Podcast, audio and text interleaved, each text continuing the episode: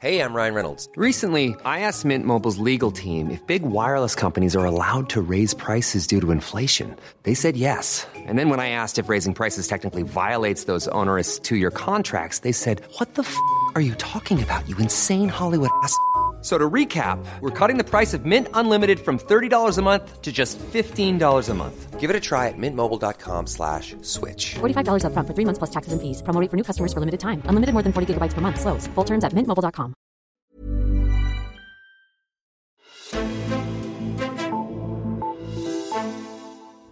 For vi skal ikke gå baglæns ind i fremtiden, vi skal gå forlæns ind i fremtiden. Vi skal gå forlæns ind i fremtiden. Vi skal tage den i vores egne hænder. Forme den. Lad os komme forlæns ind i fremtiden. Det kan sådan set kun gå for langsomt. Tre forskellige udgaver af Forlæns ind i fremtiden, sagt af Lars Løkke Rasmussen, og jeg kunne sikkert have fundet mange flere eksempler, men jeg tror, I forstår pointen. At gå forlæns ind i fremtiden brugte Lars Løkke Rasmussen i en rumtid som vending for, at den fremtid med robotter og automatisering skal vi, danskerne, gribe om, så vi får det bedste ud af den. Og netop fremtiden og digitaliseringen skal vi tale om i dag, fordi vi i vores septemberudgave af Altinget Magasin har lavet et tema om digitalisering og hvordan den har udviklet sig på Christiansborg. Det er nemlig et område, der tidligere er blevet set på som dødens pølse at have som ordførerskab inde på Christiansborg, men tiden har i den grad ændret sig med tech-giganternes tilblivelse og digitaliseringens fremkomst. Og nu er det pludselig blevet omfattende og interessant område at være ordfører på. Og til at gøre os klogere på det område, der har jeg inviteret dig, Claus Ulrik Mortensen, i studiet. Velkommen til dig. Jo, tak. Du har skrevet det tema om digitalisering i magasinet, og Claus Ulrik, kan du ikke lige forklare, hvorfor har politikerne set på IT-området som et uinteressant område at være ordfører på?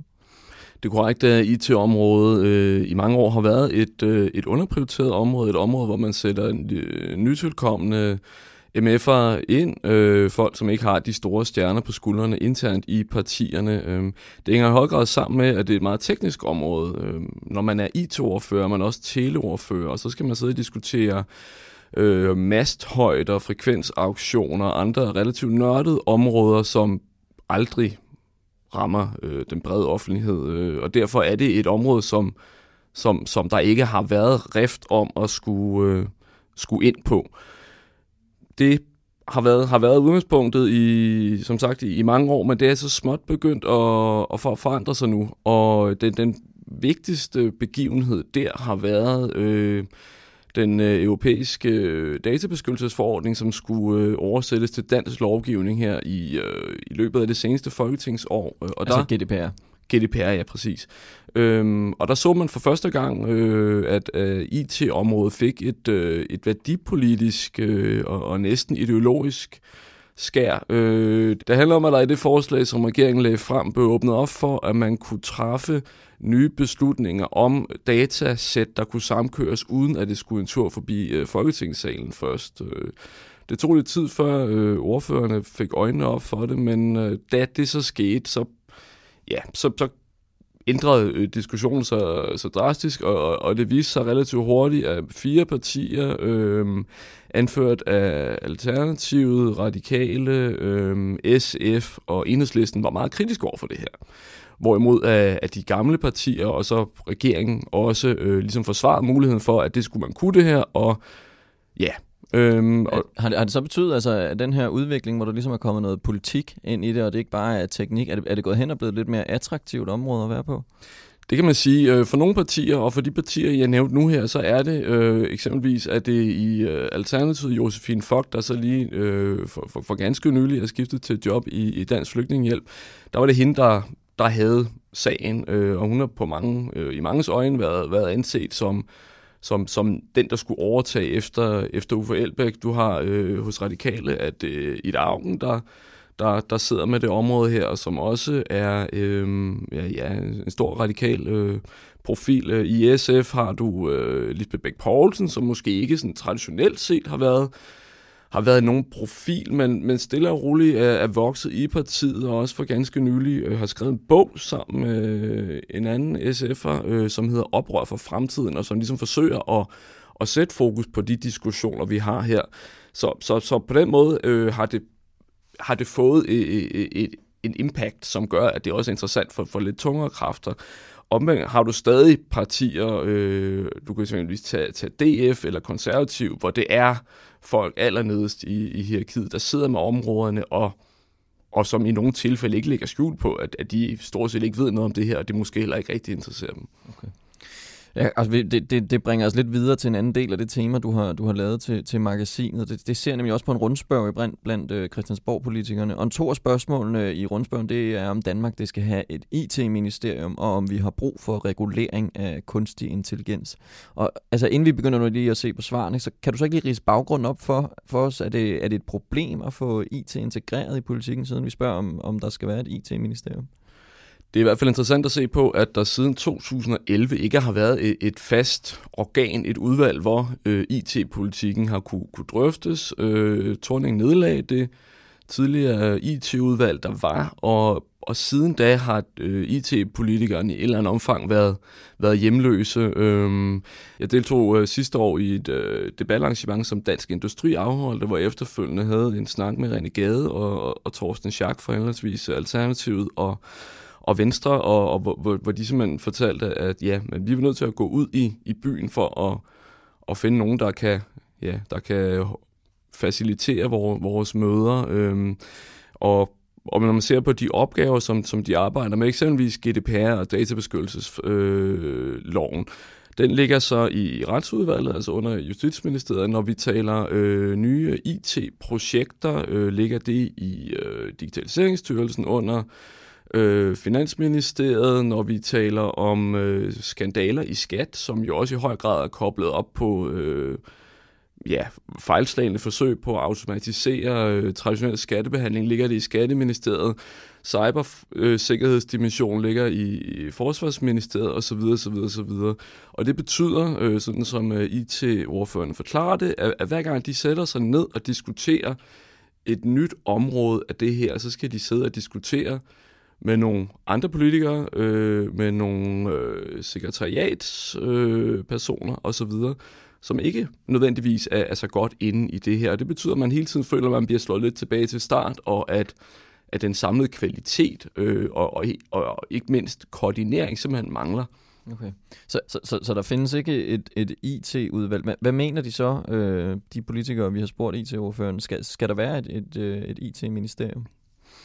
Når vi stiller spørgsmål om, vi mangler et IT-ministerium, men også et IT-udvalg i Danmark, så ser du øh, en, en noget utraditionel alliance blandt de partier, man kan kalde de, de nyere partier. Øh, Liberal Alliance, DF, Enhedslisten, Alternativet, og også øh, SF svarer, at, at, at det skal der være, hvorimod øh, VS, øh, Radikale og, og Konservative mener ikke, vi har brug for for det. Øh, argumenterne for øh, er jo et eller andet sted åbenlyst. Det handler om at, at samle det her, vi lige har, har forklaret, er øh, relativt fragmenteret i, i folkestyret. Mm, mm. Men, men, men når man så alligevel som IT-ordfører kan ønske, at der ikke skal være et IT-ministerium, for det kan jo virke sådan lidt, lidt, kontraintuitivt, ja, ja.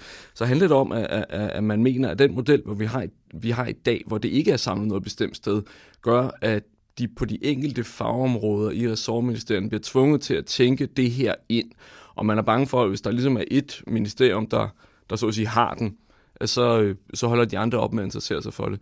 Det skal lige siges, at i forbindelse med øhm, oprettelsen af Innovationsministeriet, der forsøgte regeringen jo at, at brande sig på, at nu gik man ud mm. og, og fik en IT-minister i Sofie Løde, ja. øh, som en slags, øh, nogen drillede hende at kalde hende en juniorminister mm. i, i Fællesministeriet. Øhm, men det er der bare rigtig mange, der mener, at, at det har man ikke fået. Ja, man har en, der, øh, der koordinerer nogle del af det, men rigtig meget af det har hun ikke noget at gøre med, og, og, og mange mener, hun har brugt for meget af sin tid på at, at jagte øh, effektiviseringer ja. i, øh, og, og så i øvrigt forhandle, forhandle løn med, med det offentlige. Ja og det har hun i hvert fald brugt tid på. Øh, et, et andet spørgsmål, som vi jo også stiller, som jeg lige nævnte til at starte med, det er, at øh, øh, et, altså om hvorvidt vi skal regulere kunstig intelligens over for robotter og så, og så videre. Hvad er det eksempelvis, der, skal, der kunne være tale om at regulere overfor?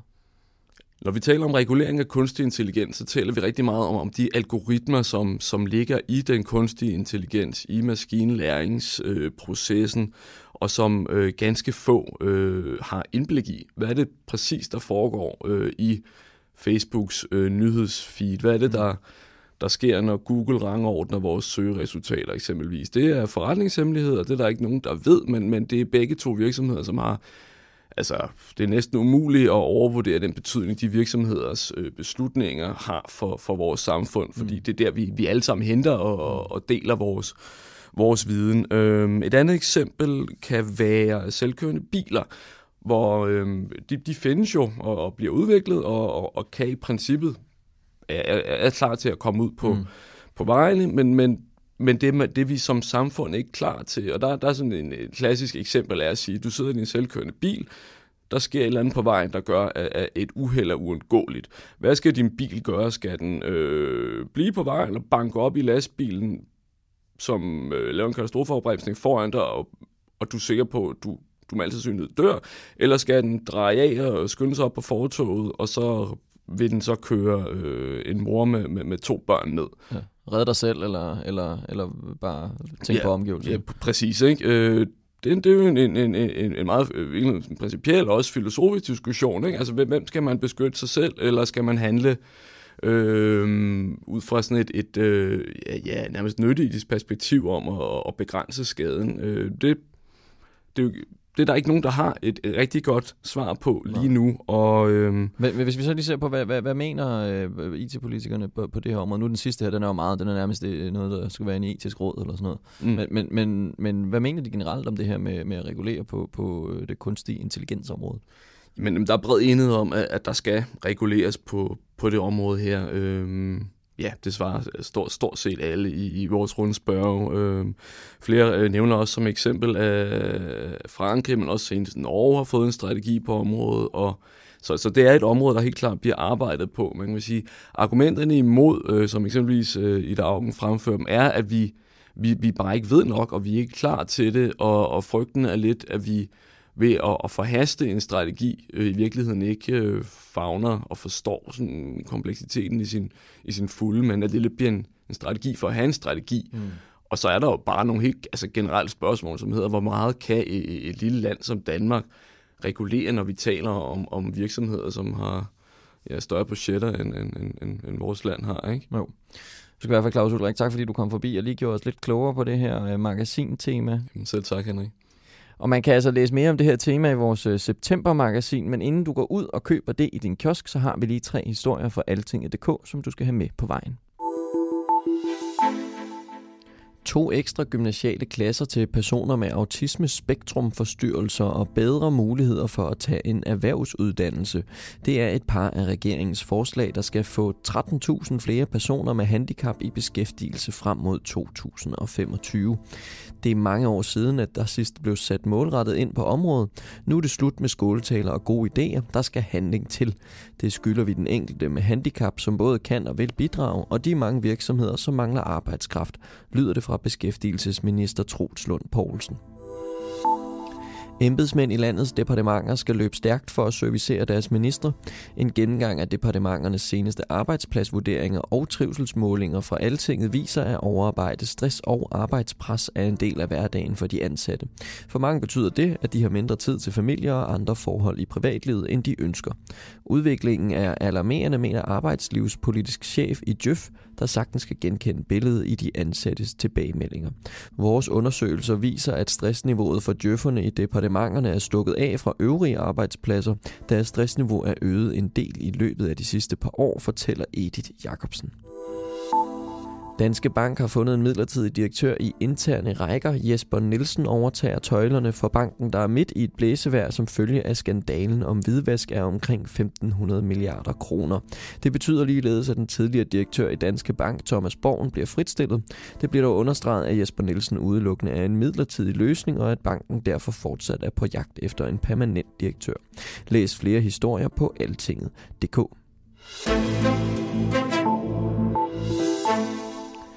Tak fordi du lyttede med til Altinget Azure. Spred ordet om vores podcast og giv os dine stjerner i din podcast-app. Det hjælper os med at få fat i flere mennesker.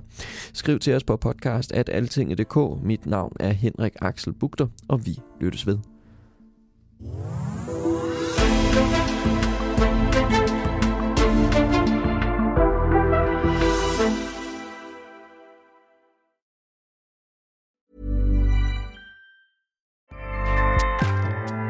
ACAST powers the world's best podcasts. Here's a show that we recommend. The Real Housewives is a guilty pleasure for most, but if you're looking to not feel guilty about that pleasure, tune in to Everything Iconic with me, Danny Pellegrino, where I break down all the messy moments and behind the scenes antics of Bravo's popular franchise. And on Everything Iconic, I also interview celebrity guests like Kelly Ripa, Kiki Palmer, Drew Barrymore, Cameron Diaz, and more about their guilty pleasures, their past work, and so much more. So if you're pop culture obsessed and find yourself watching way too much reality TV like me, tune in to Everything Iconic with Danny Pellegrino wherever you listen to podcasts. ACAST helps creators launch, grow, and monetize their podcasts everywhere. ACAST.com.